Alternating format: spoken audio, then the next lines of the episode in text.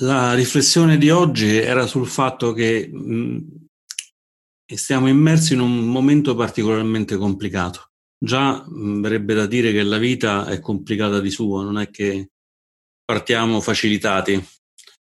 Mm, già nascendo ci portiamo con noi tutta una serie di, di problemi. Il corpo che progressivamente funziona prima bene, poi un qualche cilecca, poi decisamente meno bene, a volte addirittura malissimo. Mm, c'è la vecchiaia, ci sono tanti problemi, ci sono le preoccupazioni del lavoro, della famiglia, le responsabilità che abbiamo. Quindi già semplicemente nascendo ci portiamo un fardello piuttosto corposo di cose. Un fardello però che mm, possiamo decidere noi in che modo portare e se portarlo. In questo periodo c'è un ulteriore fardello che è quello de, della pandemia, di, di, tutti i problemi che ci sta portando, che sono di salute, di nostra, anche la salute dei nostri cari, delle persone che conosciamo o semplicemente il sentire che ci sono così tanti malati, così tanti morti, ci può destabilizzare e sicuramente è una specie di grosso vento che comunque ci scuote, anche se, se noi magari siamo stabili, comunque entra sotto i vestiti, il freddo entra sotto i pantaloni, sotto i maglioni, c'è comunque qui con noi una ventata di, di preoccupazione. Un po' siamo preoccupati per adesso, un po' per il lavoro futuro, un po' per quello che succederà in Italia, nel mondo. Sembrano tutte cose molto astratte, ma poi se andiamo a osservare nella nostra mente ci accorgiamo che sono cose estremamente concrete che ci vanno a toccare e che cambiano anche molto le relazioni che possiamo avere con le persone.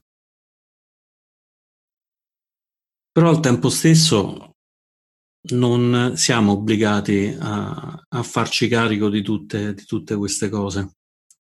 Sono due cose che mi sono capitate questi giorni piuttosto belle, direi. Uno è un piccolo racconto di una storia di Ajahn Chah, questo monaco thailandese molto molto famoso e molto eh, anche spiritoso, che stava con un allievo, un allievo euro, americano, stava in giro, a un certo punto c'era un campo con una pietra enorme e gli dice, secondo te quanto pesa quella pietra?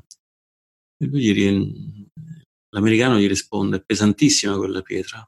E il monaco lo guarda e gli dice: No, non è pesantissima. Se non la prendi, non pesa niente.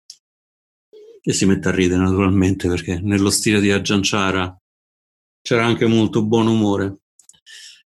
Un'altra cosa che mi è sembrata molto simile a questa pietra, abbiamo visto um, in tv Ezio Bosso che dirigeva un concerto di Beethoven. Ezio Bosso, sapete, è questo musicista molto famoso, molto importante, con grandissimo talento come musicista, come direttore d'orchestra, che però da in età giovane, intorno a 39 anni se non mi sbaglio, ha cominciato ad ammalarsi prima con un tumore, poi con una malattia neurodegenerativa che l'ha portato a perdere piano piano il controllo del corpo Eppure, eppure a vederlo era sempre estremamente sorridente, estremamente allegro, estremamente grato di tutto quello che gli stava succedendo. Questo concerto l'aveva registrato forse a settembre, quindi è morto, è morto l'altro ieri, quindi stava già in una condizione difficile, già non poteva più suonare, poteva soltanto dirigere. Eppure eh, riempiva la sala, riempiva chiunque guardasse questo concerto veramente di felicità e di bellezza. Al di là della musica che era bellissima, lui era veramente un grande direttore, ma era bella la felicità che emanava da lui. Era come vedere mm, una, una fonte di luce. Eppure eh, vicino a lui c'era un, un masso altro che pesante, pesantissimo perché c'era una malattia anche lui aveva i suoi affetti, i suoi cari, anche lui aveva i suoi obiettivi, i suoi desideri, eppure in un qualche modo riusciva a, a trovare spazio per questo. Ora è molto bello che persone così distanti tra di loro Ajahn Chah che è un monaco thailandese che è uscito molto, molte poche volte, adesso è morto, è uscito molte poche volte dalla Thailandia, eppure ha ispirato persone in tutto il mondo. Ezio Bosso che non, non è una persona che io sappia di riferimento religioso, ma che comunque ha ispirato altrettanto mh, mm, sentimenti di pace e di felicità in tutto il mondo, in qualche modo probabilmente avessero toccato qualche cosa al loro interno.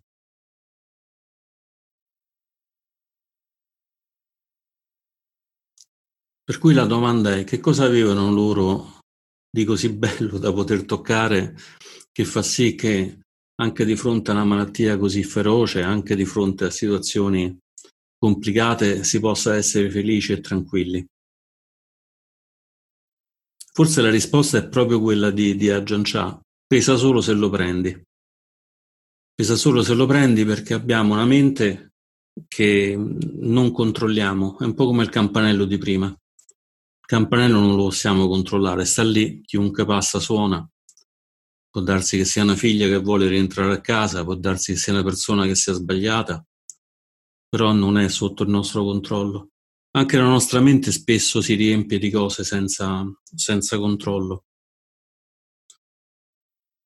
Il problema è che il campanello ci porta naturalmente ad alzarci e ad andare ad aprire, anche se magari sappiamo che non stiamo aspettando nessuno, anche se ci preoccupa anche un po' sapere che qualcuno sta suonando, magari il campanello suona di notte, chissà chi sarà che ci sta suonando, chissà che brutta notizia che sta per arrivare.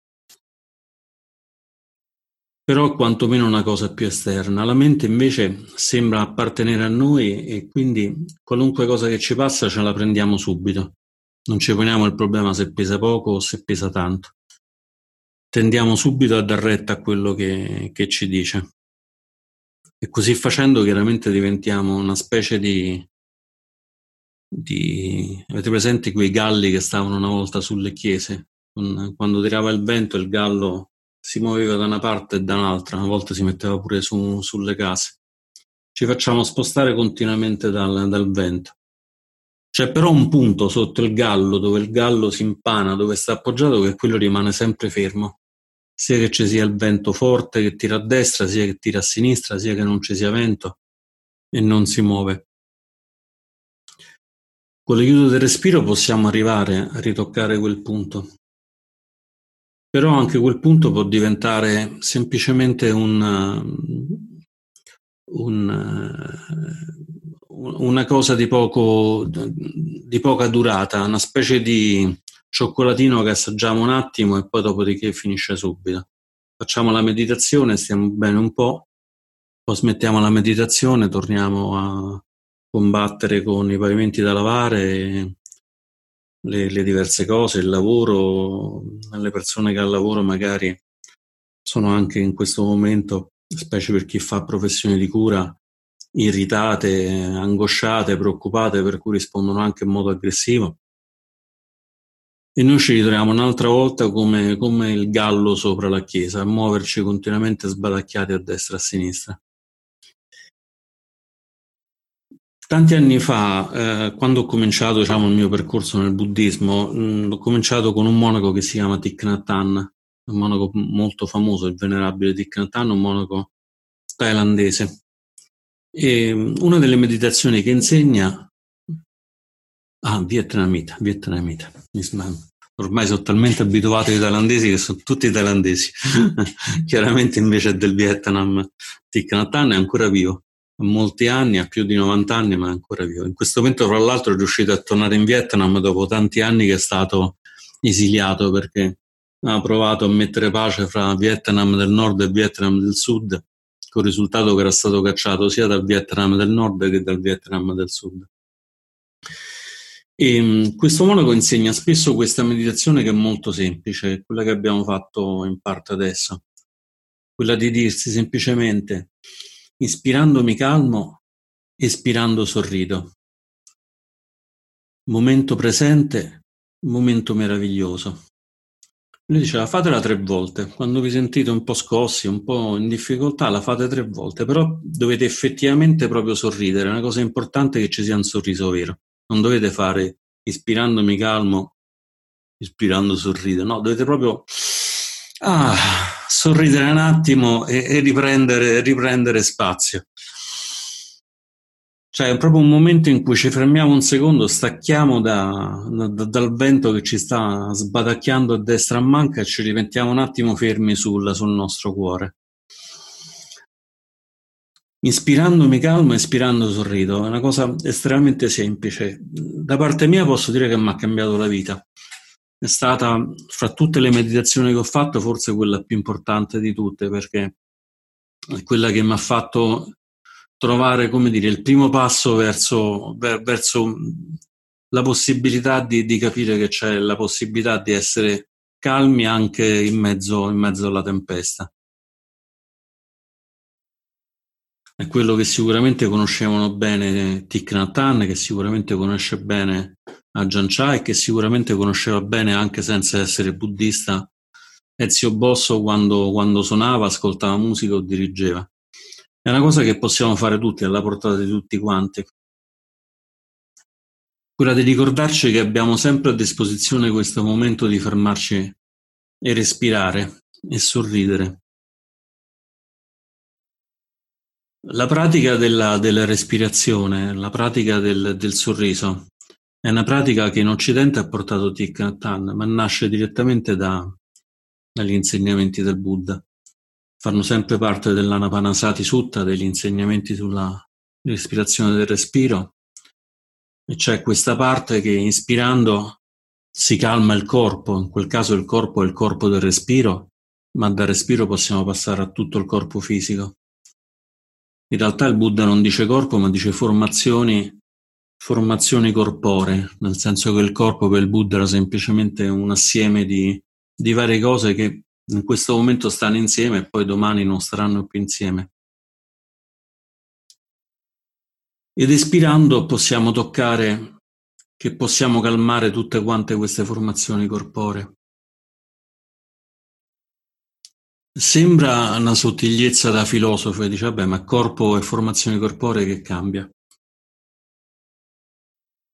Il punto è questo, che una delle ragioni per cui ci facciamo sbaracchiare come il gallo sopra la chiesa è che in realtà abbiamo scelto di avere assunto la forma del gallo e quindi siamo una forma, una forma rigida, una forma prefissata quindi in questo modo non, non abbiamo la duttilità di adattarci facilmente alle situazioni.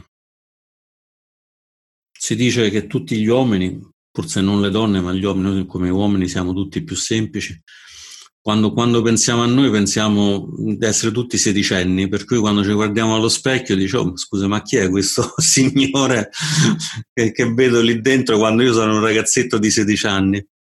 E forse però vale anche un po' per le donne questa cosa, perché un po' noi ci attacchiamo alla nostra, alla nostra immagine, la nostra immagine che è un'immagine del corpo, ma anche un'immagine di uno status sociale, di, di un lavoro, di una relazione all'interno della famiglia, all'interno degli amici. E talvolta questa cosa funziona, sicuramente ci dà stabilità, ci permette anche di funzionare bene nel mondo, nel senso che se dobbiamo stare tutto il giorno non è che possiamo ogni, secondo rimettere in gioco tutto il nostro essere.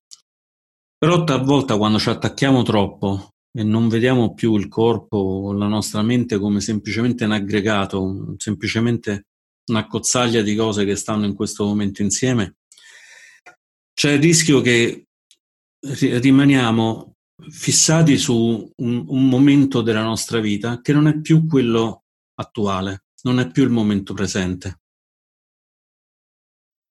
Pensavo, ricordo di essere un grande dirigente, ora sto una piccola azienda, però quando ero grande dirigente tutti mi dicevano qualcosa, adesso non me lo dicono più.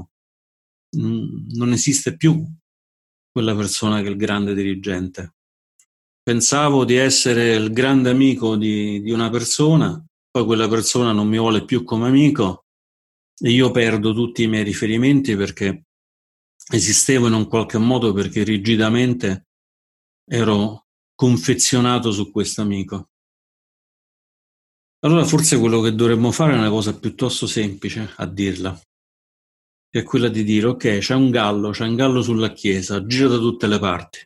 Prima abbiamo detto che dal gallo ci possiamo mettere, anziché sul gallo che gira, ci possiamo appoggiare alla base che rimane comunque ferma.